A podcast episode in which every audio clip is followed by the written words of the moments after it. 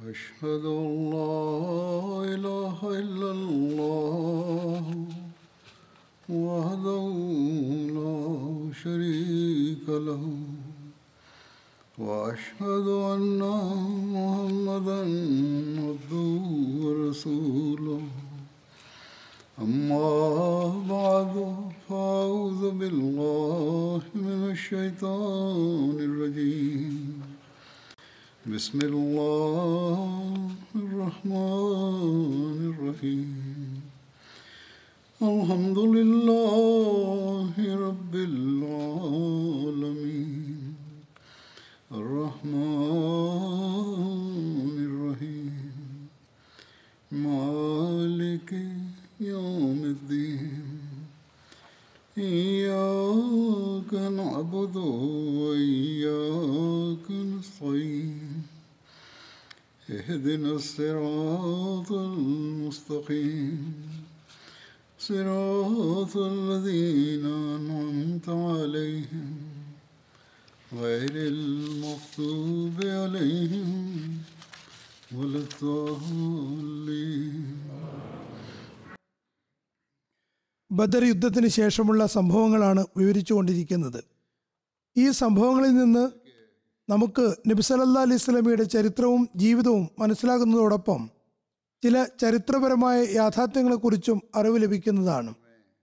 ചരിത്ര പഠനത്തിലൂടെ ചില തെറ്റായ നിവേദനങ്ങളെ തിരിച്ചറിയാനും കഴിയുന്നതാണ്.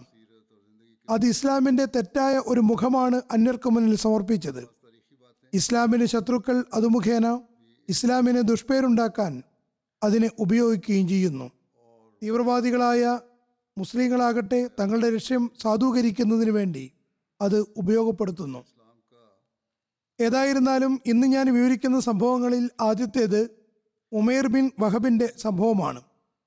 ഇദ്ദേഹം ബദർ യുദ്ധത്തിന് ശേഷം തന്റെ അതായത് മുഷ്രീഖ്യങ്ങളുടെ പരാജയത്തിന് പകരം ചോദിച്ചുകൊണ്ട് നബി സല്ലല്ലാഹു അലൈഹി സ്വലമിനെ വധിക്കുന്നതിന് വേണ്ടി മക്കയിൽ നിന്ന് മദീനയിൽ വന്നതായിരുന്നു. എന്നാൽ അവിടെ അള്ളാഹുവിന്റെ വിധി മറ്റൊരു വിധത്തിലാണ് പ്രവർത്തിച്ചത്. അദ്ദേഹത്തിന് ഇസ്ലാം സ്വീകരിക്കാൻ സൗഭാഗ്യം ലഭിച്ചു. ഇതിന്റെ വിശദീകരണത്തിൽ പറയുന്നു ബദറിലെ ബന്ദികളിൽ വഹാബിന് ഉമൈറും ഉണ്ടായിരുന്നു. ഇദ്ദേഹം പിന്നീട് മുസ്ലിമായി. ഇദ്ദേഹത്തെ റിഫാ ബിൻ റാഫിയാണ് ബന്ധനസ്ഥനാക്കിയത്. ഇദ്ദേഹത്തിന്റെ പിതാവ് ഉമേർ കുറേശി മൂപ്പന്മാരിൽപ്പെട്ട ആളായിരുന്നു. അതായത് ഉമേർ ബിൻ വഹബ്. ഇദ്ദേഹം മക്കയിൽ നബിസലല്ലാഹു അലൈഹി സ്വലമിനെയും സഹാബാക്കളെയും വളരെയേറെ പ്രയാസപ്പെടുത്തിയിരുന്നു. പിന്നീട് ബദർ യുദ്ധത്തിന് ശേഷം ഇദ്ദേഹം മുസ്ലിം ആവുകയുണ്ടായി. ഇതിന്റെ വിശദീകരണം ഇങ്ങനെയാണ്. മുസ്ലിം ആകുന്നതിന് മുമ്പ് ഉമേറും സഫ്വാൻ ബിൻ ഉമയ്യയും ഒരു ദിവസം മക്കയിൽ കാബയുടെ അങ്കണത്തിൽ ഇരിക്കുകയായിരുന്നു. സഫ്വാൻ ആ സമയത്ത് മുസ്ലിം ആയിട്ടുണ്ടായിരുന്നില്ല. അവർ രണ്ടുപേരും ബദർ യുദ്ധത്തിലെ പരാജയത്തെക്കുറിച്ചും ആ യുദ്ധത്തിൽ കൊല്ലപ്പെട്ട തങ്ങളുടെ വലിയ വലിയ നേതാക്കന്മാരെക്കുറിച്ചും സംസാരിച്ചു കൊണ്ടിരിക്കുകയായിരുന്നു. സഫ്വാൻ പറഞ്ഞു ദൈവത്താണെ ഈ നേതാക്കൾ കൊല്ലപ്പെട്ടതിന് ശേഷം ഇപ്പോൾ ജീവിതത്തിന്റെ രസം തന്നെ നഷ്ടപ്പെട്ടിരിക്കുന്നു. അപ്പോൾ ഉമേർ പറഞ്ഞു അള്ളാഹുവാണെ നിങ്ങൾ പറഞ്ഞത് ശരിയാണ്.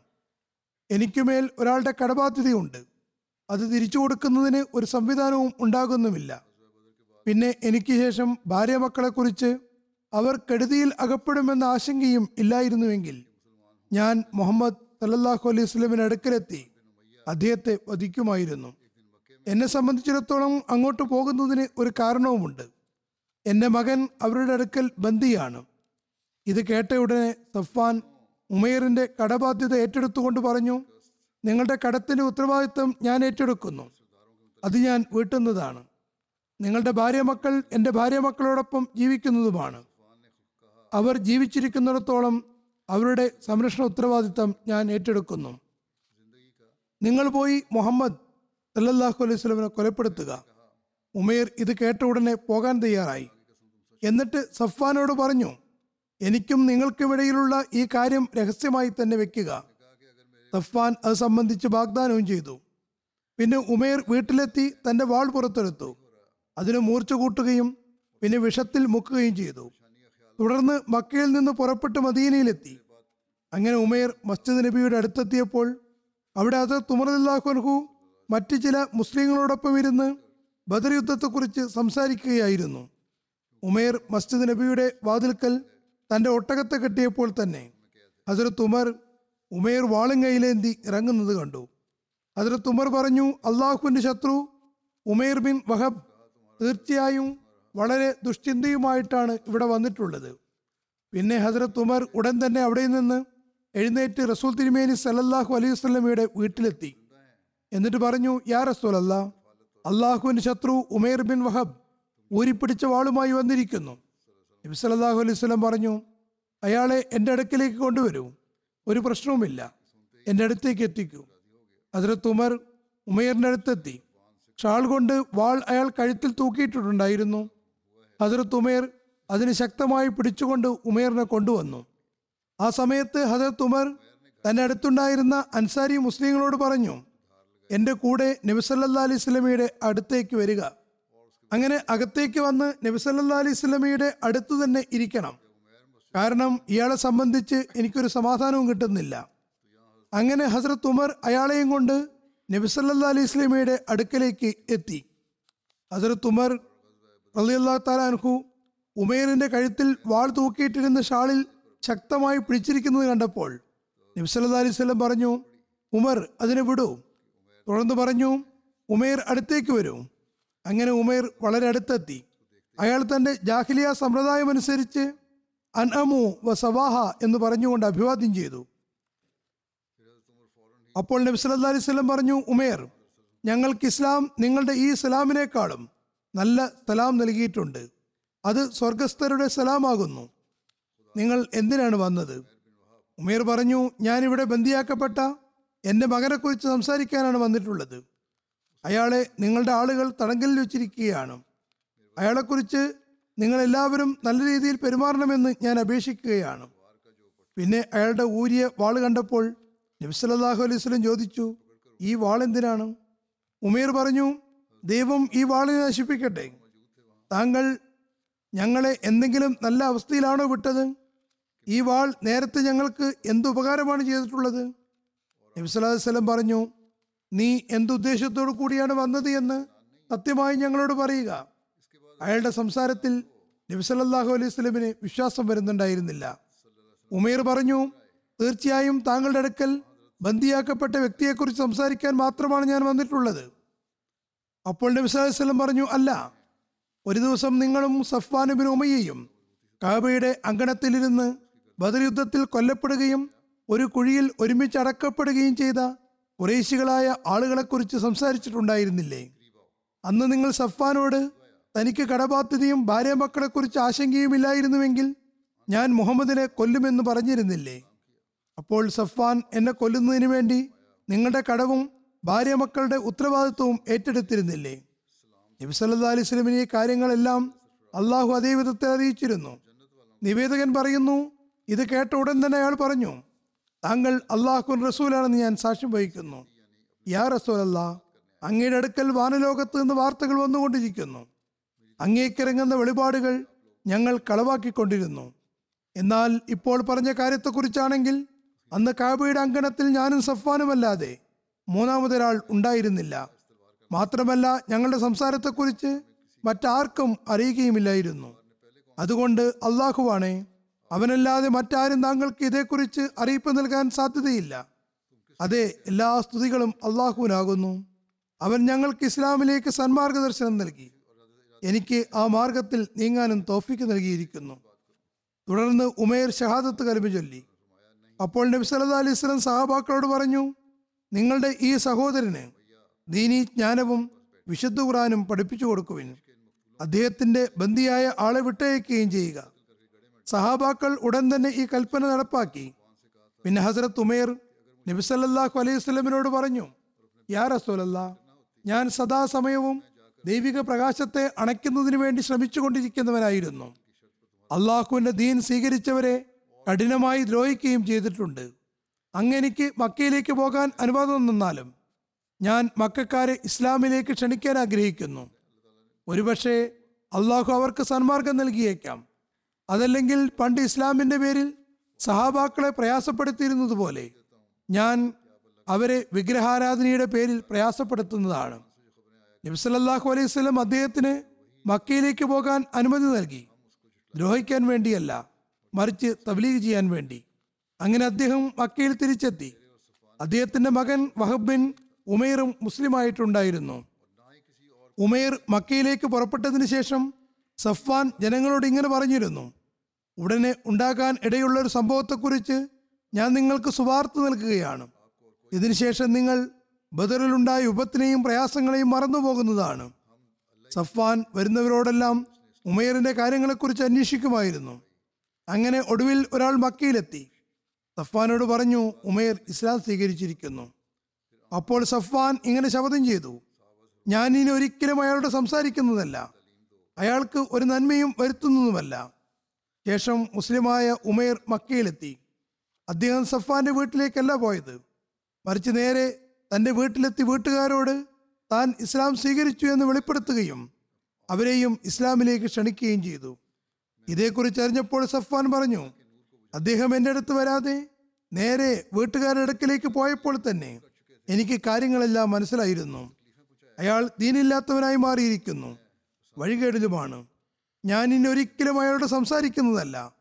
അയാൾക്കോ അയാളുടെ വീട്ടുകാർക്കോ എന്റെ ഭാഗത്ത് നിന്ന് ഒരു നന്മയും ലഭിക്കുന്നതുമല്ല. മുഷരിക്കങ്ങളും തങ്ങളുടെ ചെറുക്കിന് ദീനായിട്ടാണ് മനസ്സിലാക്കിയിരുന്നത്. ഏകദൈവത്തെ ആരാധിക്കുന്നത് വഴികേടാണെന്ന് കരുതിയിരുന്നു. ഇന്നും ഇതേ അവസ്ഥ തന്നെയാണുള്ളത്. ഏതായാലും പിന്നെ ഉമേർ സഫ്വാൻ ബിൻ ഉമയ്യയുടെ അടുക്കിലെത്തി. അയാളെ വിളിച്ചുകൊണ്ട് ഇങ്ങനെ പറഞ്ഞു നിങ്ങൾ ഞങ്ങളുടെ നേതാക്കന്മാരിൽപ്പെട്ട ആളാണ്. നിങ്ങൾക്കറിയാം നമ്മൾ കല്ലുകളെ ആരാധിക്കുകയും അതിനുവേണ്ടി ത്യാഗങ്ങൾ വരിക്കുകയും ചെയ്തിരുന്നു. ഇതെന്തൊരു മതമാണ്. അള്ളാഹു അല്ലാതെ മറ്റൊരു ആരാധ്യനില്ലെന്നും മുഹമ്മദ് സല്ലല്ലാഹു അലൈഹി വസല്ലം അള്ളാഹുവിന്റെ ദൂതനാണെന്നും ഞാൻ സാക്ഷ്യം വഹിക്കുന്നു. എന്നാൽ സഫ്വാൻ ഉമേർ പറഞ്ഞതിന് മറുപടി കൊടുക്കുകയോ അദ്ദേഹത്തെ ശ്രദ്ധിക്കുകയോ ചെയ്തില്ല.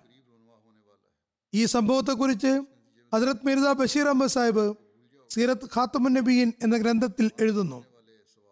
മക്കയിലെ കാഫര്യങ്ങൾ ഇതുവരെയും ബാഹ്യമായ ഗർവിനും അഹങ്കാരത്തിലുമായിരുന്നു. എന്നാൽ ഒരു തുറന്ന മൈതാനത്ത് മുസ്ലിങ്ങളോട് പരാജയപ്പെട്ട ശേഷം ഗൂഢമായും ഗുപ്തമായും പദ്ധതികൾ ആവിഷ്കരിക്കുന്നതിൽ മുഴുകുകയുണ്ടായി. ഈ ചരിത്ര സംഭവം ബദർ യുദ്ധത്തിന് ഏതാനും ദിവസങ്ങൾക്ക് ശേഷമാണ് ഉണ്ടായത്. ഇത് അപകടത്തെ സംബന്ധിച്ച ഒരു വ്യക്തമായ അടയാളമായിരുന്നു. പറയുന്നു ബദർ യുദ്ധത്തിന് ഏതാനും ദിവസങ്ങൾക്ക് ശേഷം ഖുറൈശി മൂപ്പന്മാരായ ഉമയർ ബിൻ വഹബും സഫ്ബാൻ ബിൻ ഉമയ്യ ബിൻ ഖൽഫും കാബയുടെ അങ്കണത്തിലിരുന്ന് ബദറിൽ ബധിക്കപ്പെട്ടവരെ കുറിച്ച് അനുശോധിക്കുകയായിരുന്നു ഞാൻ നേരത്തെ പറഞ്ഞ കാര്യങ്ങൾ തന്നെയാണ് ഇവിടെ ആവർത്തിക്കുന്നത്.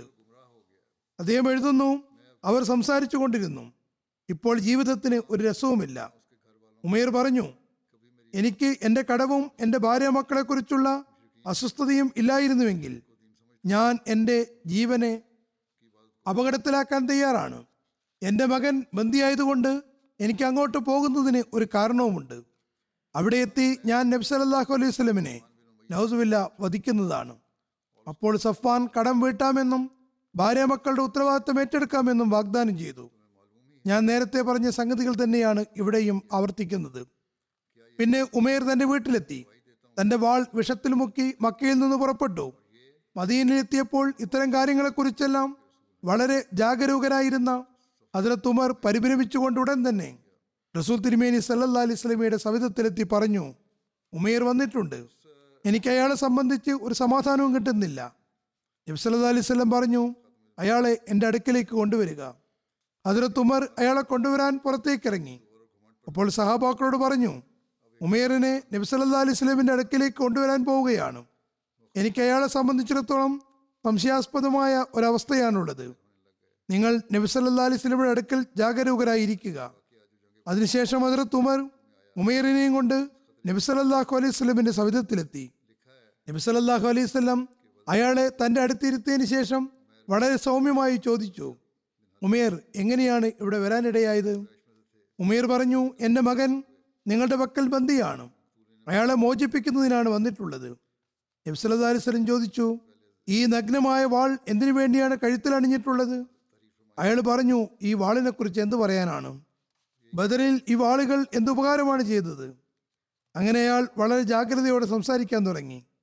നബി സല്ലല്ലാഹു അലൈഹി വസല്ലം പറഞ്ഞു അല്ല നിങ്ങൾ എന്തിനാണ് വന്നത് എന്ന് തുറന്നു പറയൂ. അയാൾ ആ പറഞ്ഞത് തന്നെ ആവർത്തിച്ചു കൊണ്ടിരുന്നു.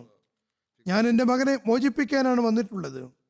അപ്പോൾ നബി സല്ലാ അലൈഹി വസല്ലം പറഞ്ഞു നിങ്ങളും സഫ്വാനും കാബയുടെ അങ്കണത്തിലിരുന്ന് ഗൂഢാലോചന ഒന്നും നടത്തിയിട്ടില്ലേ?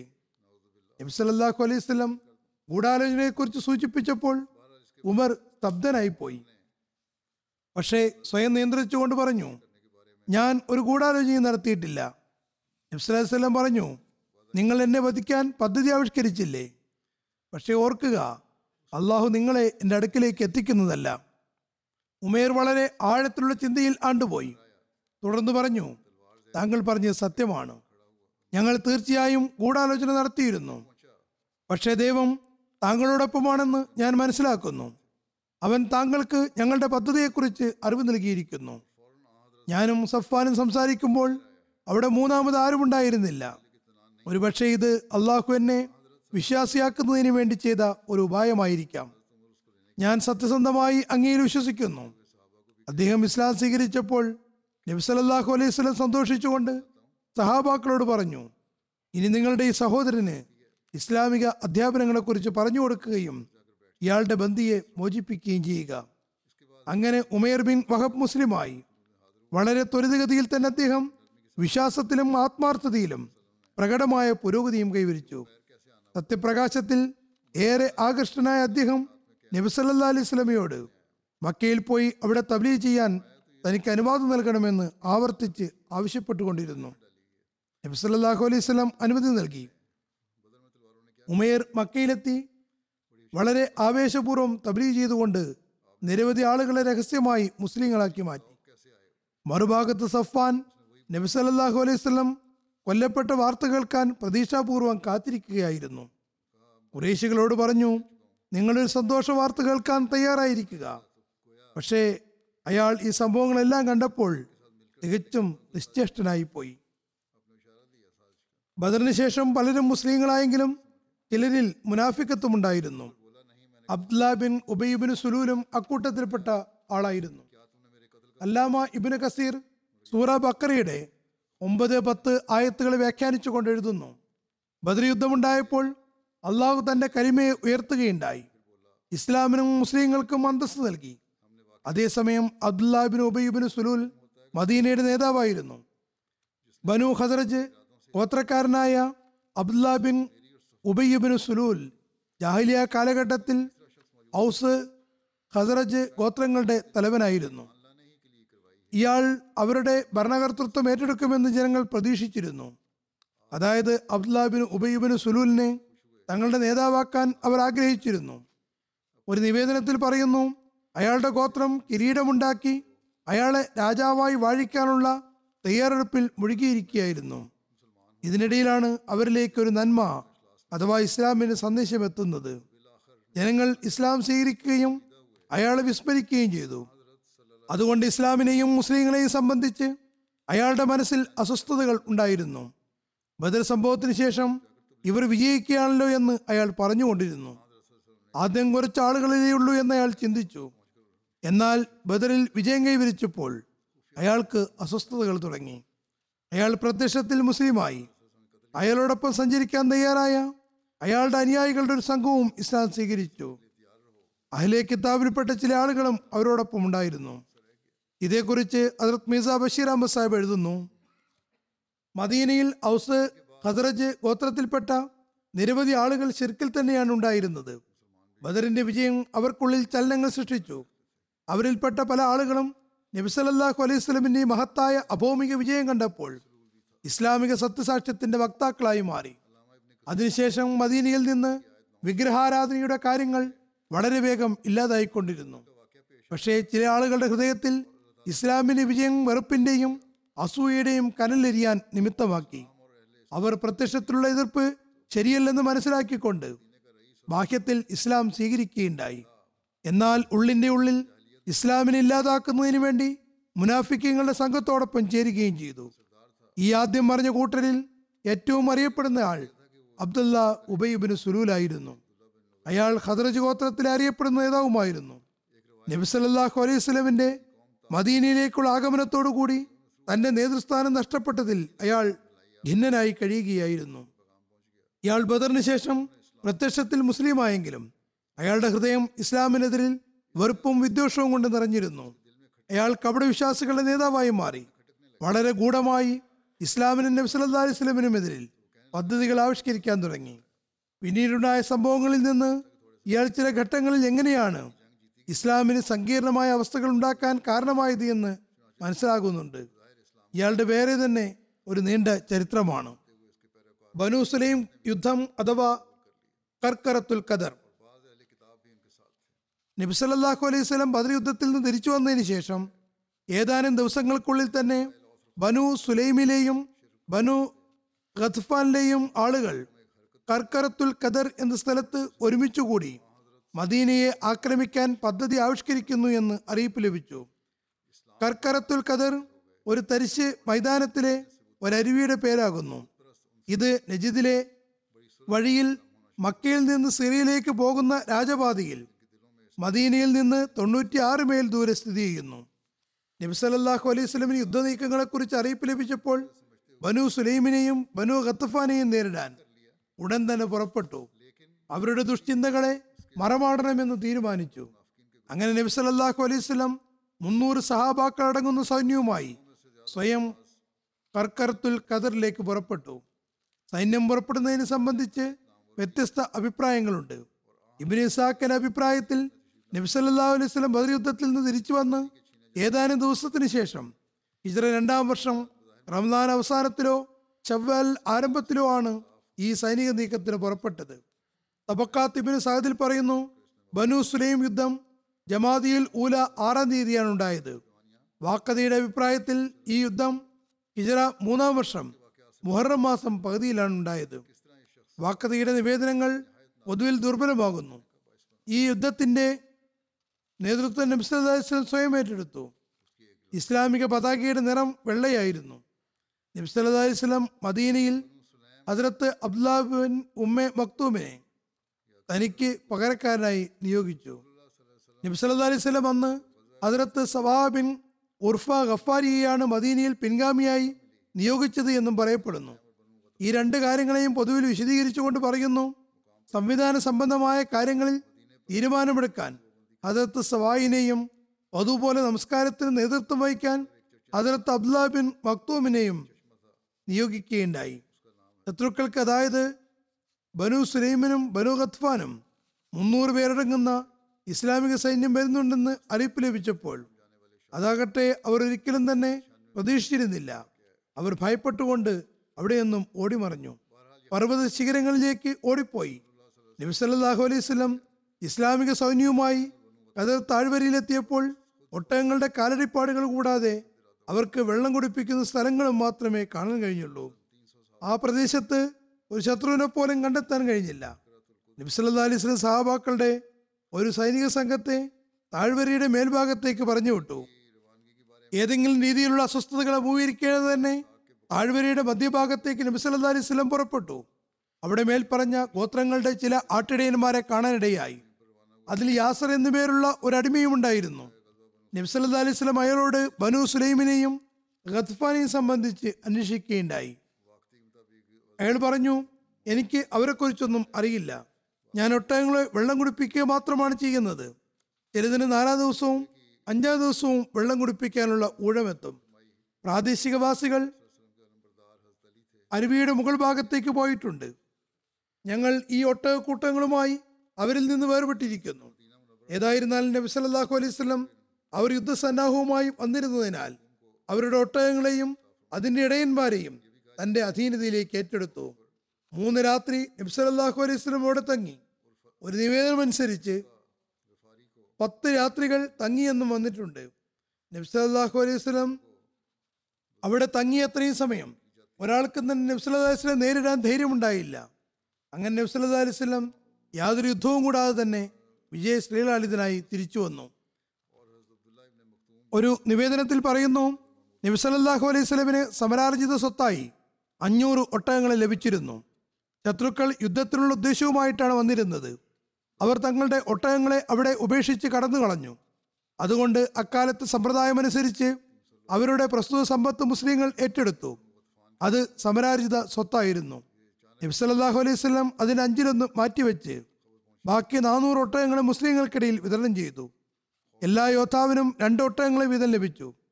ഈ സൈന്യം ഇരുന്നൂറ് യോദ്ധാക്കൾ അടങ്ങുന്നതായിരുന്നു എസ് ആർ നബി സല്ലാഹു അലൈഹി സ്വലമിന്റെ പങ്കിലാണ് വന്നത്. നബി സല്ലാ അലൈഹി സ്വലം അദ്ദേഹത്തെ സ്വതന്ത്രനാക്കി. അതായത് ആ ഇടയനെ നബി സല്ലാ അലൈഹി സ്വലം സ്വതന്ത്രനാക്കുകയുണ്ടായി. നബി സല്ലാഹു അലൈഹി വസ്ലം ഈ യുദ്ധനീക്കവുമായി ബന്ധപ്പെട്ട് പതിനഞ്ച് ദിവസം മദീനയ്ക്ക് പുറത്തു കഴിയുകയുണ്ടായി. ഇതിന്റെ വിശദീകരണത്തിൽ ഹജറത് മീസ ബഷീർ അഹമ്മദ് സാഹിബ് സീറത്ത് ഖാത്തമുൻ നബീനിൽ എഴുതുന്നു. ഹിജറത്തിന് ശേഷം കുറേശികൾ വിവിധ അറേബ്യൻ ഗോത്രങ്ങളിൽ പര്യടനം നടത്തി അവരെ മുസ്ലിങ്ങളുടെ ആ ജന്മ ശത്രുക്കളാക്കി മാറ്റിയിരുന്നു. ഈ ഗോത്രങ്ങളിൽ ശക്തിയിലും ആൾബലത്തിലും ഏറ്റവും പ്രധാനപ്പെട്ടത് അറേബ്യയുടെ മധ്യഭാഗമായ നജിദിൽ വസിച്ചിട്ടുണ്ടായിരുന്ന ബനു സുലൈം ബനു ഖത്ഫാൻ ഗോത്രങ്ങളായിരുന്നു. മക്കയിലെ കുറേശികൾ ഈ രണ്ട് ഗോത്രങ്ങളെ പ്രത്യേകമായും തങ്ങളോടൊപ്പം ചേർത്തുകൊണ്ട് മുസ്ലിങ്ങൾക്കെതിരിൽ അണിനിരത്തുകയായിരുന്നു. സർ വില്യം മുയർ എഴുതുന്നു മക്കയിലെ കുറേശികൾ നജിദിലേക്ക് തങ്ങളുടെ ശ്രദ്ധ തിരിച്ചു. ഈ പ്രദേശത്തുള്ള ഗോത്രങ്ങളുമായി നേരത്തേതിലും അധികം ആഴത്തിലുള്ള ബന്ധമുണ്ടാക്കി. അതിനുശേഷം സുലൈം ഗത്ഫാൻ ഗോത്രങ്ങൾ നബിസലല്ലാഹു അലൈഹി സ്വലമിന്റെ കഠിന ശത്രുക്കളായി മാറി. അവരുടെ ശത്രുത മുസ്ലിങ്ങൾക്കെതിരിൽ കർമ്മരൂപം പ്രാപിക്കുകയുണ്ടായി.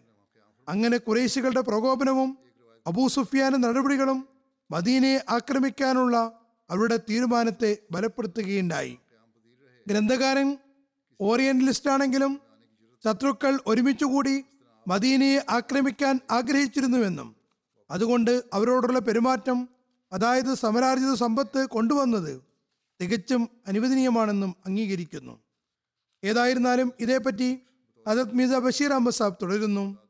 നബ്സലല്ലാഹു അലൈഹി വസല്ലം ബദറിൽ നിന്ന് തിരിച്ച് മദീനയിലെത്തി ഏതാനും ദിവസങ്ങളെ ആയിട്ടുണ്ടായിരുന്നുള്ളൂ. തുലയും ഗത്ഫാൻ ഗോത്രങ്ങൾ വലിയൊരു സൈന്യവുമായി മദീനയെ ആക്രമിക്കാനുള്ള ലക്ഷ്യവുമായി കർക്കരത്തുൽ കദറിൽ സംഘടിക്കുന്നുവെന്ന് നബിസല്ലാഹു അലൈഹി സ്വലമിന് അറിയിപ്പ് ലഭിക്കുകയുണ്ടായി. ബദർ യുദ്ധം കഴിഞ്ഞ് ഇത്രയും അടുത്ത ദിവസങ്ങളിൽ ഇത്തരമൊരു അറിയിപ്പ് കിട്ടാനിടയായത് കുറേശികൾ മുസ്ലിങ്ങളെ ആക്രമിക്കാനുള്ള ഉദ്ദേശത്തോടു കൂടി മക്കയിൽ നിന്ന് പുറപ്പെട്ടുവെന്നും കുറേശി മൂപ്പന്മാർ അതേ സമയത്ത് തന്നെ സുലൈം ഗത്ഫാൻ ഗോത്രങ്ങളോട് മറ്റു ഭാഗത്ത് നിന്ന് മദീനയെ ആക്രമിക്കാൻ സന്ദേശം അയച്ചിട്ടുണ്ടാകാമെന്നും വ്യക്തമാക്കുന്നു. അതല്ലെങ്കിൽ അബൂ സുഫിയാൻ തന്റെ സംഘവുമായി രക്ഷപ്പെടുമ്പോൾ ഏതെങ്കിലും സന്ദേശവാഹകൻ മുഖേനയോ മറ്റോ ഈ ഗോത്രങ്ങളോട് മുസ്ലിങ്ങൾക്കെതിരിൽ പുറപ്പെടാൻ ആഹ്വാനം ചെയ്തിട്ടുണ്ടാകാം. ഏതായിരുന്നാലും നബ്സല്ലാ അലൈഹി സ്വലം യുദ്ധത്തിൽ നിന്ന് വിരമിച്ച് മദീനയിൽ എത്തിയതേ ഉണ്ടായിരുന്നുള്ളൂ. അപ്പോഴാണ് സുലൈം ഗത്ഫാൻ ഗോത്രങ്ങൾ മുസ്ലിങ്ങളെ ആക്രമിക്കുമെന്ന അസ്വസ്ഥഭരിതമായ അറിയിപ്പ് ലഭിക്കുന്നത്. ഈ വാർത്ത കേട്ടപ്പോൾ നബി സല്ലല്ലാഹു അലൈഹി സ്വലം ഉടൻ തന്നെ സഹാബാക്കളുടെ ഒരു സംഘവുമായി പ്രതിരോധം തീർക്കാൻ മദീനയിൽ നിന്ന് പുറപ്പെട്ടു. നബി സല്ലല്ലാഹു അലൈഹി വസ്ലം പ്രയാസഭരിതമായ യാത്ര ചെയ്തുകൊണ്ട് ഖദറിന്റെ കർക്കരയിൽ അതായത് വരണ്ട സമതലത്തിലെത്തിയപ്പോൾ സുലൈം ഗത്ഫാൻ ഗോത്രങ്ങളുടെ സൈന്യം മുസ്ലിം സൈന്യം വരുന്നതിന് അറിഞ്ഞതിനെ തുടർന്ന് മലമുകളിൽ കയറി ഒളിച്ചുവെന്ന് മനസ്സിലായി. നബി സല്ലല്ലാഹു അലൈഹി സ്വലം ഒരു സൈനിക സംഘത്തെ അവരെ അന്വേഷിക്കാൻ പറഞ്ഞയച്ചു അവർ താഴ്വരയുടെ മധ്യഭാഗത്തെത്തിയെങ്കിലും അവർക്ക് യാതൊരു സൂചനയും ലഭിച്ചില്ല. അതേസമയം ശത്രുക്കളുടെ ഒരു ഒട്ടകക്കൂട്ടം ഒരു താഴ്വരയിൽ മേയുന്നതായി അവർ കണ്ടു.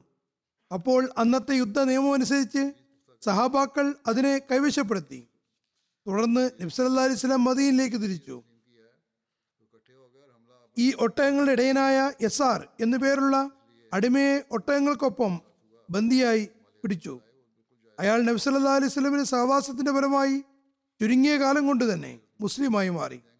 നബ്സല്ലാ അലൈഹി സ്വലം തന്റെ പതിവ് രീതി അനുസരിച്ച് ഔദാര്യപൂർവം യസാറിനെ സ്വതന്ത്രനാക്കുകയും ചെയ്തു. എങ്കിലും അദ്ദേഹം മരണം വരെയും നബ്സല്ലാഹു അലൈഹി സ്വലമിന്റെ സേവനത്തിൽ നിന്ന് പിന്മാറിയില്ല. മുസ്ലിങ്ങളുടെ ആദ്യത്തെ ഈദുൽ ഫിത്തർ ഹിജിരി രണ്ടാം വർഷം ഷവ്വാലിലായിരുന്നു ചരിത്രത്തിൽ പറയുന്നു ഹിജറത്തിന് രണ്ടാം വർഷം റമദാന്റെ സമാപനത്തിലാണ് നബ്സല്ലാ അലൈഹി സ്വലം ഇതാദ്യമായി ഈദുൽ ഫിത്ര ആഘോഷിച്ചത്. നബ്സലാസ്ലം ചോദിച്ചു നിങ്ങൾ ജാഹിലിയ ഘട്ടത്തിൽ രണ്ട് ദിവസങ്ങൾ നടത്തിയിരുന്ന സന്തോഷ പ്രകടനത്തിന്റെ യാഥാർത്ഥ്യവും പ്രസക്തിയും എന്തായിരുന്നു? അവിടെ ഉണ്ടായിരുന്നവർ പറഞ്ഞു ഇന്നും നടപ്പിലുള്ള രീതിയിൽ തന്നെയാണ് ഞങ്ങൾ ഇതിനു മുമ്പും ഉത്സവം നടത്തിയിരുന്നത്. നബ്സാഹുസ്ലം പറഞ്ഞു അള്ളാഹു ആ രണ്ട് ഉത്സവങ്ങളെക്കാളും നല്ല ദിവസങ്ങൾ നിങ്ങൾക്ക് വേണ്ടി നിശ്ചയിച്ചിരിക്കുന്നു. സഹാബാക്കൾ ഏറെ ആകാംക്ഷയോട് ചോദിച്ചു യാ റസൂലല്ല ദിവസങ്ങൾ ഏതൊക്കെയാണ്? നബ്സാസ്ലം പറഞ്ഞു ഈദുൽ ഫിത്തറും ഈദുൽ അസിഹയും. ഈ രണ്ട് ദിവസങ്ങളിൽ ആരും നോമ്പെടുക്കരുത്. മറിച്ച് ഭക്ഷണം കഴിക്കുകയും ആഘോഷിക്കുകയും വേണം. ഈ രണ്ട് ഈദിന്റെ ദിവസങ്ങളിൽ നബി സല്ലല്ലാഹു അലൈഹി സ്വലം ഈദ്ഗാഹിൽ പോയിരുന്നു. ഈദ്ഗാഹ് മദീനയ്ക്ക് കിഴക്ക് ഭാഗത്താണ് ഉണ്ടായിരുന്നത്. ഈദ് ദിവസം നബി അലൈഹി സ്വലം ഒരു വഴിയിലൂടെ പോവുകയും തിരിച്ചു വരുമ്പോൾ മറ്റൊരു വഴിയിലൂടെ വരികയും ചെയ്തിരുന്നു. അങ്ങനെ അതൊരു ജാഥ പോലെ ആയിത്തീർന്നു. അമുസ്ലിങ്ങൾക്ക് മേൽ അത് ഒരുതരം ഭയവും ഉണ്ടാക്കിയിരുന്നു. ഒരിക്കൽ നബി സല്ലല്ലാഹു അലൈഹി വസല്ലം മസ്ജിദ് നബിവിയിലും ഈദ് നമസ്കരിച്ചിരുന്നു. കാരണം അന്ന് ഈദ് സമയത്ത് ശക്തമായ മഴയുണ്ടായിരുന്നു. ഈദുൽ ഫിത്തറിനെ സംബന്ധിച്ച് ഹദ്രത് മീസ ബഷീർ അഹമ്മദ് സാബ് എഴുതുന്നു. റമദാനിലെ നോമ്പ് നിർബന്ധമായതിനു ശേഷം റമദാന സമാപനമായപ്പോൾ നബി സല്ലല്ലാഹു അലൈഹി വസല്ലം ദൈവിക കൽപ്പന പ്രകാരം തദക്കത്ത് ഫിത്തറിനെ സംബന്ധിച്ച് കൽപ്പന നൽകി. അതായത് കഴിവുള്ള ഓരോ മുസ്ലിമും തന്റെയും തന്റെ കുടുംബാദികളുടെയും തനിക്ക് കീഴിലുള്ളവരുടെയും ഓരോരുത്തരുടെയും പേരിൽ ഒരു സാ ഈന്തപ്പഴമോ മുന്തിരിയോ ഗോതമ്പോ മറ്റോ സതക്ക എന്ന നിലയിൽ ഇതിനു മുമ്പേ കൊടുക്കേണ്ടതാണ്. ഈ സതക്ക ദരിദ്രർക്കും അഗതികൾക്കും അനാഥർക്കും വിധവുകൾക്കും മറ്റും വിതരണം ചെയ്യേണ്ടതാണ്.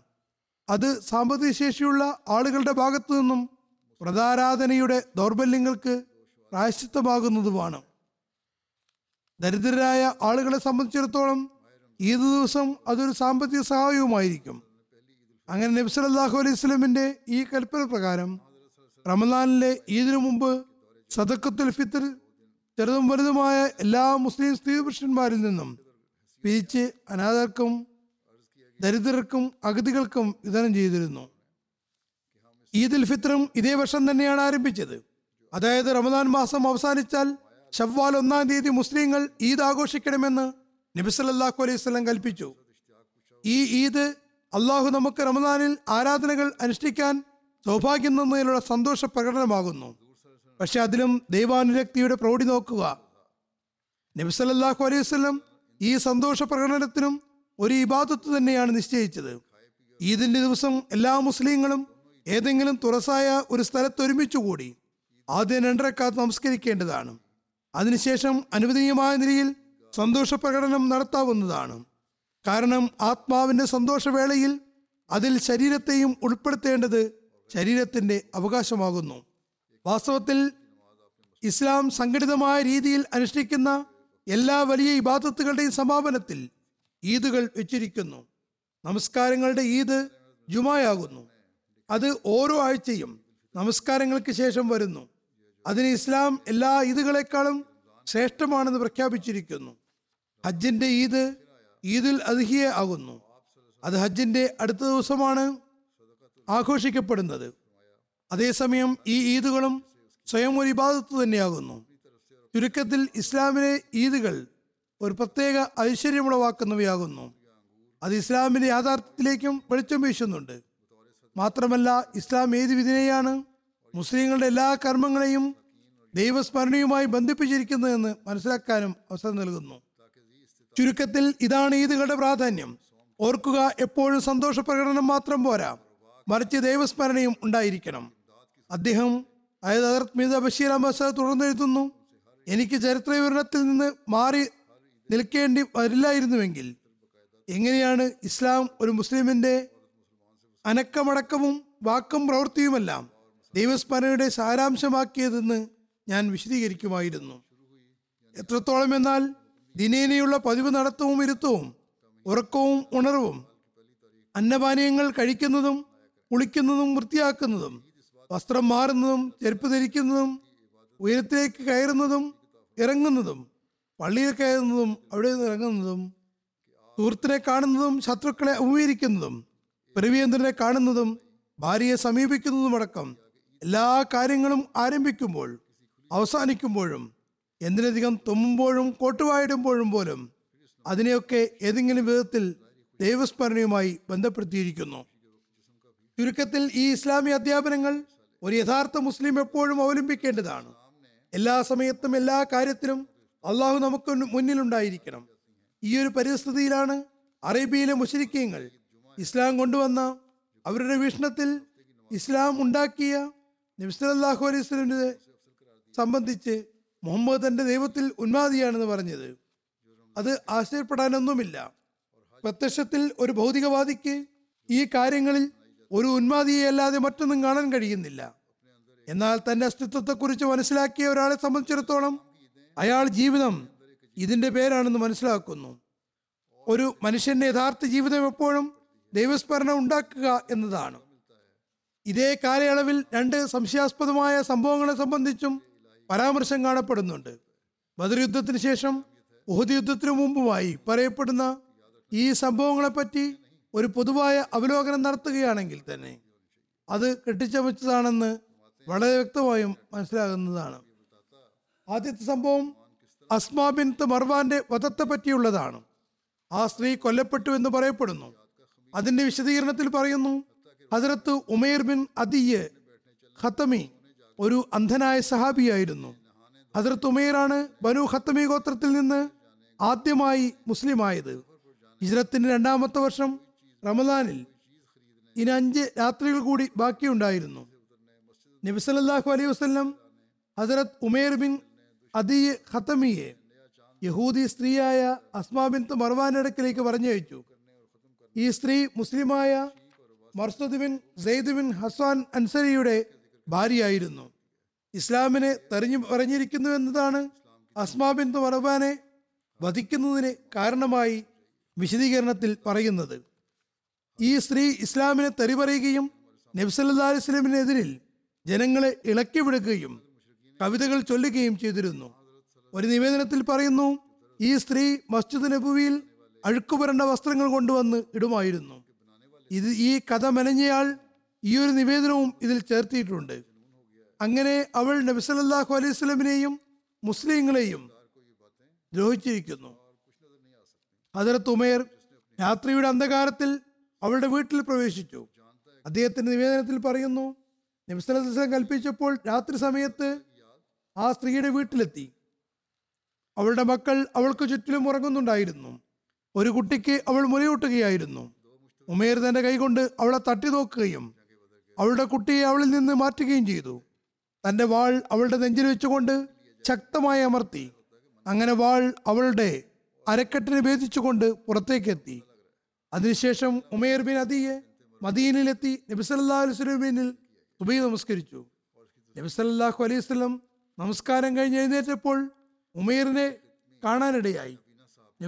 അലൈഹി സ്വലം ചോദിച്ചു നിങ്ങൾ മർവാന്റെ മകളെ വധിച്ചതിനെ കാരണം എനിക്ക് വല്ല പാപവുമുണ്ടോ? ഇവിടെ ഇങ്ങനെ ചോദിച്ചതായി പറയുന്നു. മറ്റൊരിടത്ത് നബ്സലാഹു അലൈഹി സ്വലമാണ് അദ്ദേഹത്തെ അയച്ചതെന്നും പറയുന്നു. അവളെ വധിച്ചതിന് ശേഷം തനിക്ക് വല്ല പാപവുമുണ്ടോ? എന്ന് ചോദിച്ചതിന് മറുപടിയായി നബ്സലാഹു അലൈഹി സ്വലം പ്രചാരത്തിലില്ലാത്ത ഒരു വാചകമാണ് പറഞ്ഞത്.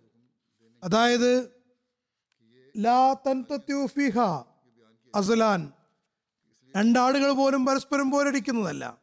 അതായത് ആ സ്ത്രീയുടെ വധം എത്രമാത്രം നിസ്സാരമാണെന്നാൽ അവളുടെ എതിരാളികൾ പോലും അവളെ എതിർക്കുന്നതല്ല. ഗ്രന്ഥകാരൻ പറയുന്നു ഈ വാക്കുകൾ അതായത് ഭാഷാപ്രയോഗം. നബിസലല്ലാഹു അലൈഹി സ്വല്ലം അല്ലാതെ മറ്റാരും പറയുന്നതായി കേട്ടിട്ടില്ല. ഈ ഒരു നിവേദനം മാത്രമാണുള്ളത്. ഏതായാലും ഈ സംഭവത്തിന് ശേഷം നബി സല്ലല്ലാഹു അലൈഹി സ്വലം ഉമീറിന്റെ പേര് അഥവാ കാഴ്ചവെള്ള ഉള്ളവൻ എന്നാക്കി വെച്ചു. അത് ഉമേർ പറയുന്നു ദൈവാനുഗ്രഹത്താൽ രാത്രി കഴിച്ചു കൂട്ടിയ ഈ അന്ധനെ നോക്കൂ. അപ്പോൾ നബി സ്വലം പറഞ്ഞു അദ്ദേഹത്തെ അന്ധൻ എന്ന് പറയരുത് ബസീർ അഥവാ കാഴ്ചയുള്ളവൻ എന്ന് പറയുക.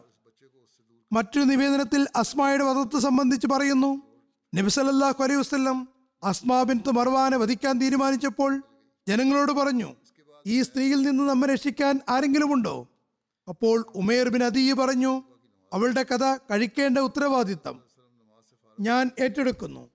അതിനുശേഷം അദ്ദേഹം അസ്മയുടെ അടുക്കലെത്തി. അവളപ്പോൾ ഈന്തപ്പഴം വിൽക്കുകയായിരുന്നു. അങ്ങനെ ഉമേർ അവൾക്ക് മുന്നിലുണ്ടായിരുന്ന ഈന്തപ്പഴത്തിലേക്ക് ചൂണ്ടിക്കൊണ്ട് ചോദിച്ചു നിന്റെ പക്കൽ ഇതിനേക്കാളും നല്ല ഈന്തപ്പഴമുണ്ടോ? അവൾ പറഞ്ഞു ഉണ്ട്. ഇത്രയും പറഞ്ഞ് അവൾ വീട്ടിനുള്ളിൽ കയറി. ഈന്തപ്പഴങ്ങളെടുക്കാൻ കുനിഞ്ഞപ്പോൾ ഞാൻ ചുറ്റുപാട് നോക്കി. അവളുടെ തലയിൽ അവളെ ഞാൻ വെട്ടിക്കൊന്നു. തുടർന്ന് നബി സല്ലല്ലാഹു അലൈഹി പറഞ്ഞു അള്ളാഹു റസൂലിനെയും സഹായിച്ച ആളെ കാണണമെന്നുള്ളവർ ഉമേർ ബിൻ അദീയനെ കണ്ടുകൊള്ളട്ടെ. മറ്റൊരു നിവേദനത്തിൽ പറയുന്നു നബി സല്ലല്ലാഹു അലൈഹി വസല്ലം അസ്മാ ബിൻത്ത് മർവാനെ വധിക്കുന്നതിന് അനുവദീയമാണെന്ന് പറഞ്ഞപ്പോൾ ഹജറത്ത് ഉമേർ നബി സല്ലല്ലാഹു അലൈഹി സ്വലം ബദർ യുദ്ധത്തിൽ നിന്ന് സുരക്ഷിതനായി മദീനയിൽ തിരിച്ചെത്തിയാൽ താൻ അസ്മയെ വധിക്കുന്നതാണെന്ന് നേർച്ച നൽകുകയുണ്ടായി അതായത് ബദർ യുദ്ധത്തിൽ പോകുന്നതിന് മുമ്പേ തന്നെ കൽപ്പന നൽകിയിരുന്നു. അതുകൊണ്ടാണ് യുദ്ധത്തിൽ നിന്ന് തിരിച്ചു വന്ന ശേഷം വധിക്കുമെന്ന് പറഞ്ഞത്. അങ്ങനെ നബി സല്ലല്ലാഹു അലൈഹി സ്വലം യുദ്ധത്തിൽ നിന്ന് വിജയ ശ്രീലാളിതനായി മദീനയിൽ തിരിച്ചെത്തിയപ്പോൾ ഹദർ തുമേർ തന്റെ നേർച്ച പൂർത്തിയാക്കുന്നതിന് വേണ്ടി അസ്മയുടെ വീട്ടിലെത്തി അവളെ വധിക്കുകയുണ്ടായി. മറ്റു നിവേദനത്തിൽ പറയുന്നു അസ്മാ ബിൻത്ത് മർവാനെ വധിച്ച ശേഷം ഹജറത്ത് ഉമേർ തിരിച്ച് അവരുടെ പ്രദേശത്ത് പോയപ്പോൾ ആ സ്ത്രീയുടെ മക്കൾ അവളെ മറവടക്കുകയായിരുന്നു. അവർ ഉമേറിനെ കണ്ടപ്പോൾ ചോദിച്ചു ഉമേർ നിങ്ങളാണോ ഇവരെ വധിച്ചത്? അദ്ദേഹം പറഞ്ഞു അതെ.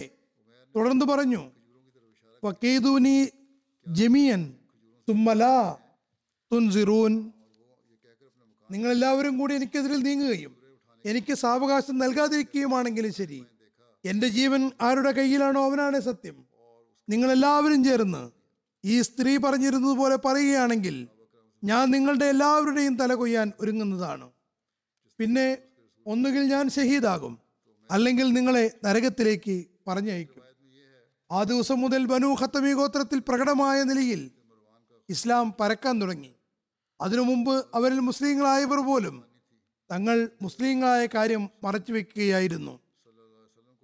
അല്ലാമോ സുഹൈൽ പറയുന്നു അസ്മായ വധിച്ചത് അവളുടെ ഭർത്താവ് തന്നെയായിരുന്നു. ഇസ്തിയാബ് എന്ന ഗ്രന്ഥത്തിൽ ഹദർ തുമേറിന്റെ ചരിത്രത്തിൽ അദ്ദേഹം തന്റെ സഹോദരിയെ വധിച്ചിരുന്നുവെന്ന് എഴുതിയിട്ടുണ്ട്. കാരണം അവൾ നബിസലല്ലാഹു അലൈഹി തെറി പറഞ്ഞു എന്ന് പറയുന്നു. പക്ഷേ ഇസ്തിയാബിൽ ഉമറിന്റെ സഹോദരിയുടെ പേര് രേഖപ്പെടുത്തിയിട്ടില്ല. ഈ കഥകളൊക്കെയാണ് വിവരിച്ചിട്ടുള്ളത്. ചില ജീവചരിത്ര ഗ്രന്ഥങ്ങളിൽ ഈ സംഭവത്തെപ്പറ്റി കാണുന്നുമുണ്ട്. എന്നാൽ സിയാസത്തിലോ മറ്റേതെങ്കിലും ആധികാരിക ഹദീസുകളിലോ ഇതേപ്പറ്റി പരാമർശം പോലുമില്ല. വാസ്തവത്തിൽ പിന്നീട് വന്ന ആളുകൾ ഇത്തരം കാൽപ്പനിക കെട്ടുകഥകളെ തങ്ങളുടെ ഗ്രന്ഥങ്ങളിൽ ചേർക്കുകയും നബി നിന്നയ്ക്കുള്ള ശിക്ഷ എന്ന നിലയ്ക്ക് തെളിവായി ഇവയെ ഉദ്ധരിക്കുകയും ചെയ്യുന്നു. ഇതുതന്നെയാണ് ഇക്കാലത്ത് മുല്ലാക്കൾ നബി നിന്ന ചെയ്യുന്നവരെ വധിക്കുന്നതിന് വേണ്ടി തെളിവ് നൽകുന്നത്. വാസ്തവത്തിൽ നബി നിന്നയ്ക്ക് ഇത്തരത്തിലുള്ള യാതൊരു ശിക്ഷയും ഇസ്ലാമിക ശരീരത്തിലില്ല. മാത്രമല്ല ഇത്തരം സംഭവങ്ങൾക്കും യാതൊരു അടിസ്ഥാനവുമില്ല. ഉദാഹരണമായി നമ്മൾ ഈ സംഭവത്തെ വിശകലനം ചെയ്യുകയാണെങ്കിൽ ഈ നിവേദനം പ്രാമാണികമായി ദുർബലമാണെന്ന് കാണാൻ കഴിയും. അല്ലാമ അൽബാനി ഈ അദീസ് കെട്ടിച്ചമച്ചതാണെന്ന് പറയുന്നു. അല്ലാമ നാസറുദ്ദീൻ അൽബാനി തന്റെ സിൽസിലത്തുൽ അഹാദീസ് റൈഫുഹു വ മൗദുഹു എന്ന തന്റെ ഗ്രന്ഥത്തിൽ എഴുതുന്നു. ഇതിന്റെ ഒരു നിവേദകൻ മുഹമ്മദ് ബിൻ ഉമർ ബാക്കതിയാണ് അയാൾ കള്ളം പറയുന്ന ആളാകുന്നു. ഇബിന് മൊയ്യീൻ ഇതിന് ദൈഫാണെന്ന് പറയുന്നു. ഇനി ഞാൻ നിവേദന അടിസ്ഥാനത്തിൽ നോക്കുകയാണെങ്കിൽ നിരവധി ചോദ്യങ്ങൾ ഉയരുന്നു. ഉദാഹരണമായി സഹാബി അന്ധനായിരുന്നു. പിന്നെ എങ്ങനെയാണ് അദ്ദേഹം തനിയെ ആ സ്ത്രീയുടെ വീട്ടിലേക്ക് എത്തിയത്? വഴി നേരത്തെ അറിയാമായിരുന്നുവെന്നും സ്ഥിരമായി പോകുന്ന വഴിയാണെന്നും അതുകൊണ്ട് സ്ഥിരമായി പോകുന്ന വഴിയിലൂടെ അനുമാനം കുറച്ച് അവരെ എത്തിക്കുക എന്നതാണ് പറയുന്നതെങ്കിൽ ശരി. രാത്രി എങ്ങനെയാണ് അവരെ അവിടെ തനിയെ എത്തിക്കേണ്ടത്? വീടിന്റെ വാതിൽക്കലും എത്തി വീടിനുള്ളിലും എത്തി. പിന്നെ ഈ അന്ധകാരത്തിൽ കാലുകുത്തി വീടിനുള്ളിലും എത്തി. വഴി നേരത്തെ അറിഞ്ഞിരിക്കാമെന്ന് അറിയാമായിരുന്നുവെന്നും വഴി നേരത്തെ അറിയാമായിരിക്കാമെന്നും സ്ഥിരമായി പോകുന്ന വഴിയാണെന്നും അതുകൊണ്ട് അനുമാനം വെച്ച് അവിടെ എത്തിയുമെന്നുമാണ് പറയുന്നതെങ്കിൽ രാത്രി സമയത്ത് എങ്ങനെയാണ് തനിയെ അവിടെ എത്തിയത്? വീടിന്റെ വാതിൽക്കലും എത്തി വീടിനുള്ളിലും എത്തി. പിന്നെ ആ അന്ധകാരത്തിൽ എങ്ങനെയാണ് ആ സ്ത്രീയെ കണ്ടെത്തിയത്? ആ സ്ത്രീയുടെ ചുറ്റും അവളുടെ മക്കൾ ഉറങ്ങുന്നുണ്ടെന്ന് എങ്ങനെയാണ് മനസ്സിലായത്? അത് ഓരോരുത്തരെയായി തട്ടി നോക്കി മനസ്സിലാക്കിയതാണ്. പക്ഷെ ഇങ്ങനെ തട്ടി നോക്കുമ്പോൾ ആരും ഉണർന്നില്ലേ? തട്ടി നോക്കിയപ്പോൾ ആ സ്ത്രീ കുട്ടിക്ക് മുലകുടിപ്പിക്കുകയായിരുന്നു പിന്നെ ആ സ്ത്രീ തന്റെ മരണം മുന്നിൽ കണ്ടിട്ട് പോലും ആ അന്ധനായ വ്യക്തിയിൽ നിന്ന് തന്നെ സംരക്ഷിക്കാനും എതിർക്കാനും ശ്രമിച്ചില്ലത്രേ. നിവേദനമനുസരിച്ച് മുലകുടിക്കുന്ന കുട്ടിയെ നിർബന്ധപൂർവം പിടിച്ചു മാറ്റുകയാണ് ഉണ്ടായത്. അദ്ദേഹം അന്ധനായിരുന്നുവെങ്കിലും ആ സ്ത്രീക്ക് കണ്ണിന് കാഴ്ചയുണ്ടായിരുന്നു. എന്നിട്ടും ബഹളം കൂട്ടുകയോ എതിർക്കുകയോ ചെയ്തില്ല. അവളുടെ ഭർത്താവും അവിടെ ഉറങ്ങുന്നുണ്ടായിരുന്നു. പക്ഷെ അയാളും ഒന്നും അറിഞ്ഞില്ലത്രേ. മറ്റു പ്രകടമായ സംഗതി അന്ധനായ വ്യക്തി പൊതുവിൽ ശബ്ദത്തിലൂടെയാണ് തിരിച്ചറിയുക. പക്ഷെ അന്ധനായ സഹാബിക്ക് യാതൊരു ശബ്ദവും കേൾക്കാതെ ആ സ്ത്രീ തന്നെയാണ് അസ്മാ ബിൻത്ത് മർവാൻ എന്ന് എങ്ങനെയാണ് തിരിച്ചറിയാൻ കഴിഞ്ഞത്? രണ്ടാമത്തെ നിവേദനം നോക്കുക കഥകളും പലതരത്തിലുള്ളതാണല്ലോ. ആ സ്ത്രീ ഈന്തപ്പഴമെടുക്കാൻ അകത്തേക്ക് പോയപ്പോൾ സഹാബി ചുറ്റുപാടും നോക്കിയെന്നും ആരെയും കണ്ടില്ലെന്നും പറയുന്നു. ഇവിടെ സഹാബി അന്ധനാണെന്ന് ഓർക്കണം. എന്നിരിക്കെ അദ്ദേഹം എങ്ങനെയാണ് ചുറ്റുപാടും നോക്കുക? ഞാൻ ചുറ്റുപാട് നോക്കിയപ്പോൾ ആരെയും കണ്ടില്ലെന്ന് എങ്ങനെയാണ് അദ്ദേഹത്തിന് പറയാൻ കഴിയുക? മാത്രമല്ല നേരത്തെ ഉണ്ടായിരുന്ന ഈന്തപ്പഴങ്ങൾ കണ്ടപ്പോൾ അത് നല്ലതല്ലെന്നും മനസ്സിലാക്കിയത്രേ. ഇനി തൊട്ടു നോക്കിയപ്പോൾ മനസ്സിലാക്കിയെന്ന് പറയുകയാണെങ്കിൽ ശരി. പക്ഷേ ചുറ്റുപാട് നോക്കിയെന്ന് പറയുന്നതോ? അടുത്ത നിവേദനത്തിൽ പറയുന്നു ആ സഹാബി പ്രസ്തുത സ്ത്രീയെ കൊന്നതിന് ശേഷം നബി സല്ലല്ലാഹു അലൈഹി സവിധത്തിലെത്തി അവളെ വധിച്ചു വരും നൽകുന്നു. പിന്നെ തിരിച്ച് അവിടെ എത്തിയപ്പോൾ അവരുടെ മക്കൾ മൃതദേഹം മറമാടുകയായിരുന്നു ഇവിടെ ശ്രദ്ധേയമായ ഒരു കാര്യം എന്തെന്നാൽ ഒരു ഭാഗത്ത് ആ സ്ത്രീയെ വധിക്കുന്നു മറുഭാഗത്ത് ഉടൻ തന്നെ അവരുടെ മക്കൾ മൃതദേഹം മറവെടുക്കുന്നു. കുറഞ്ഞ ഏതാനും സമയത്തിനുള്ളിൽ ഇത് സാധ്യമാണോ? ഇതുകൂടാതെ നമ്മുടെ ആളുകളുടെ ഗവേഷണം കേൾപ്പിക്കാം. മറ്റു ചില ഭിന്നാഭിപ്രായങ്ങളും ഈ സംഭവം കാൽപ്പനികവും കെട്ടിച്ചമച്ചതുമാണെന്ന് വ്യക്തമാക്കുന്നുണ്ട്. അതിൽ അധിക നിവേദനങ്ങളിലും സ്ത്രീയുടെ പേര് അസ്മാ ബിൻത്ത് മർവാൻ എന്നാണ് വന്നിട്ടുള്ളത്. എന്നാൽ അൽ ഇസ്തിയാബിന്റെ കർത്താവ് ഈ അസ്മ ഉമേറിന്റെ സഹോദരി ബിൻത്ത് അദിയാണെന്ന് പറയുന്നു. രണ്ടാമത്തെ കാര്യം ഘാതകന്റെ പേര് അധികം സ്ഥലങ്ങളിലും ഉമേർ ബിൻ അദിയ എന്നാണ് വന്നിട്ടുള്ളത്. എന്നാൽ ചില ആളുകൾ അമ്രബിന് അദിയാണെന്ന് പറയുന്നു. അതേസമയം ഇബിനു ദുറൈദിന്റെ വീക്ഷണത്തിൽ ഘാതകന്റെ പേര് ഗഷ്മീർ എന്നാകുന്നു. എന്നാൽ ചില നിവേദനങ്ങളുടെ അടിസ്ഥാനത്തിൽ ഈ പറഞ്ഞ ആരും തന്നെ ഘാതകരല്ല. മറിച്ച് ആ സ്ത്രീയുടെ ഗോത്രത്തിലുള്ള ഒരു വ്യക്തി തന്നെയാണ് അവൾ ഈന്തപ്പഴം വിൽക്കുന്ന സമയത്ത് അവളെ വധിച്ചതെന്നും പറയുന്നു. ഇബിന് സായദിന്റെ വീക്ഷണത്തിൽ വധിച്ച സമയം അർദ്ധരാത്രിയായിരുന്നു. പക്ഷേ സർക്കാരിയുടെ നിവേദനത്തിൽ പകലോ വൈകുന്നേരവുമോ ആണെന്ന് പറയപ്പെടുന്നു. കാരണം നിവേദനമനുസരിച്ച് അവൾ ആ സമയത്ത് ഈന്തപ്പഴം വിൽക്കുകയായിരുന്നു. ഇനി അവരുടെ നിവേദന രീതിയിലും ഭിന്നത പ്രകടമാണ്. കഴുത്ത് ഞരിച്ചു ഞെരിച്ചു കൊന്നുവെന്നും വയറ്റിൽ കഠാരയോ മറ്റോ കുത്തിയിറക്കി കൊന്നുവെന്നും രാത്രി ഉറങ്ങുമ്പോഴാണ് വധിച്ചതെന്നും അവളിൽ നിന്ന് ഈന്തപ്പഴം വാങ്ങാനെന്ന വേചന അവളുടെ വീട്ടിലെത്തി കഴുത്ത് ഞെരിച്ച് കൊലപ്പെടുത്തുകയായിരുന്നു എന്നെല്ലാം പറയപ്പെടുന്നു. സീറത്ത് ഇബിന് ഹിഷാമിന്റെ വീക്ഷണത്തിൽ അബു അഫക്ക് വധിക്കപ്പെട്ടതിന് ശേഷം അവൾ മുനാഫിക്കായി മാറി. ഈ വാക്കുകളിൽ നിന്ന് മനസ്സിലാകുന്നത് അവൾ ആദ്യം മുസ്ലിമായിരുന്നുവെന്നും പിന്നീട് അബു അഫക്കിന്റെ വധത്തെക്കുറിച്ച് കേട്ടപ്പോൾ മുനാഫക്കായി മാറുകയും ചെയ്തു എന്നുമാണ് അവൾ നേരത്തെ മുസ്ലിം ആയിരുന്നുവെങ്കിൽ നബി സല്ലല്ലാഹു അലൈഹി സ്വലമിനെ എഴുത്തിക്കൊണ്ട് എങ്ങനെയാണ് കവിത എഴുതുക? വാക്കതയുടെ നിവേദനത്തിൽ പറയുന്നു ഉമേർ പറഞ്ഞു ഞാൻ നിന്നോട് ഒരു നേർച്ച നേർന്നിട്ടുണ്ട്. നബി സല്ലല്ലാഹു അലൈഹി സ്വലം മദീനയിൽ തിരിച്ചെത്തി കഴിഞ്ഞാൽ ഞാൻ തീർച്ചയായും ആ സ്ത്രീയെ വധിക്കുന്നതാണ്. ദായിറത്തുൽ മാരിഫ് എന്ന ഗ്രന്ഥത്തിലെ നബി സല്ലല്ലാഹു അലൈഹി സ്വലമിന്റെ ചരിത്രത്തിൽ പറയുന്നതനുസരിച്ച് ഉമേർ അന്ധകനായിരുന്നതുകൊണ്ട് ബദർ യുദ്ധത്തിൽ പങ്കെടുത്തിരുന്നില്ല. ഇതേ ഗ്രന്ഥകാരൻ ഈ സംഭവത്തിന്റെ വിവരണത്തിൽ ഇദ്ദേഹം അന്ധനായിരുന്നുവെങ്കിലും ജിഹാദിൽ പങ്കെടുത്തിരുന്നുവെന്ന വാക്കതിയുടെ വാക്കുകൾ ഉദ്ധരിച്ചിട്ടുണ്ട്. ഇതിൽ ഇവർ സ്വയം തന്നെ തെറ്റായ നിവേദനങ്ങളെ കൂട്ടിക്കുഴയ്ക്കുകയാണ് ഇത് കാൽപ്പനികവും കെട്ടിച്ചമച്ചതുമായ കഥയല്ലെങ്കിൽ ചരിത്ര ഗ്രന്ഥങ്ങളായ തിബിരി ഇബിന് കസീർ തുടങ്ങിയവയിൽ എന്തുകൊണ്ട് ഈ സംഭവം പരാമർശിച്ചില്ല? തവക്കാത്തുൽ കുബറ ഇബിനു സാദ് തുടങ്ങിയ ഗ്രന്ഥങ്ങളിൽ പൊതുവായി പറഞ്ഞു പോകുന്നുണ്ടെന്ന് മാത്രം. എന്നാൽ ചില ഗ്രന്ഥങ്ങൾ ഈ സംഭവത്തെ സംബന്ധിച്ച് പരാമർശിക്കുക പോലും ചെയ്തിട്ടില്ല. എന്നാൽ വാക്കതി ഈ സംഭവത്തെ അത്യാവശ്യം നല്ലപോലെ വിവരിച്ചിട്ടുണ്ട്. ഹദീസ് ഗ്രന്ഥങ്ങളിലും ഈ സംഭവത്തെ പറ്റി പരാമർശങ്ങളൊന്നും കാണുന്നില്ല. വാസ്തവത്തിൽ ഹദീസ് ഗ്രന്ഥകർത്താക്കൾ നബിസല്ലാസ്ലമിലേക്ക് ചേർത്ത് പറയുന്ന നിവേദനങ്ങൾക്കെല്ലാം തങ്ങളുടെ ഗ്രന്ഥങ്ങളിൽ ഇടം നൽകിയിട്ടുണ്ട്. എന്നിരിക്കെ ഈ സംഭവം എന്തുകൊണ്ട് ചേർത്തില്ല? പിന്നെ നിവേദനമനുസരിച്ച് നബിസല്ലാ അലൈഹി ആ സഹാബിയെ ആ സ്ത്രീയെ വധിക്കാൻ പറഞ്ഞയച്ചതെങ്കിൽ സഹാബി നബി അലൈഹി സ്വലമിനോട് ആ സ്ത്രീയെ വധിച്ച കാരണത്താൽ താൻ പാപിയാകുമോ എന്ന് ചോദിക്കുന്നതിലെ യുക്തി എന്താണ്? ഇതിനെക്കുറിച്ച് ഞാൻ നേരത്തെയും പറഞ്ഞിരുന്നു. ഇങ്ങനെയൊരു സംഭവം ഉണ്ടായിരുന്നുവെങ്കിൽ മുസ്ലിങ്ങൾ അസ്മാബിൻ മർവാനെ വധിച്ചുകൊണ്ട് ഉടമ്പടി ലംഘിച്ചുവെന്നും മദീനയിൽ സമാധാന ഭംഗമുണ്ടാക്കാൻ ശ്രമിക്കുന്നുവെന്നും യഹൂദികൾ തീർച്ചയായും പരാതിപ്പെടുമായിരുന്നു. എന്നാൽ ചരിത്രകാരന്മാർ ഉദാഹരണമായി ഉറൂസുൽ അനഫ് താരിഖുൽ തിബരി തുടങ്ങിയവ മുസ്ലിങ്ങളും യഹൂദികളും തമ്മിലുണ്ടാക്കിയ ആദ്യത്തെ യുദ്ധം ബനു കൈൻക യുദ്ധമായിരുന്നു എന്ന് പറയുന്നു. യഹൂദികളുടെ യാതൊരു പ്രതികരണവും കാണാൻ കഴിയുന്നില്ല. അതുകൊണ്ട് തന്നെ ഇക്കാര്യങ്ങളെല്ലാം പ്രസ്തുത കഥയെ സംശയാസ്പദവും അടിസ്ഥാനരഹിതവുമാണെന്ന് വ്യക്തമാക്കുന്നു. തീവ്രവാദികളായ മുല്ലാക്കൾ ഇത്തരം കാര്യങ്ങൾക്ക് പ്രാധാന്യം നൽകിക്കൊണ്ട് ഇസ്ലാമിന്റെ സുന്ദരമായ അധ്യാപനങ്ങൾക്ക് ദുഷ്പേരുണ്ടാക്കുകയാണ് ചെയ്യുന്നത്.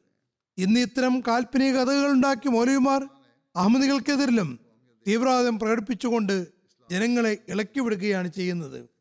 രണ്ടാമത്തെ സംഭവം ഇതിനോട് താതാത്മ്യം ഉള്ളത് തന്നെയാണ്.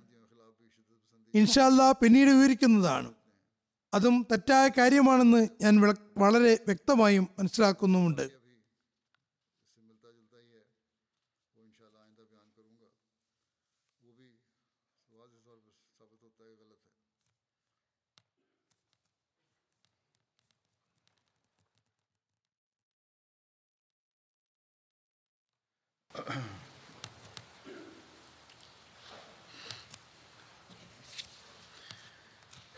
الحمد لله الحمد لله نحمده ونستعينه ونستغفره ونؤمن به ونتوكل عليه ونعوذ بالله من شرور أنفسنا ومن سيئات أعمالنا من يهده الله فلا مضل له ومن يضلله فلا هادي له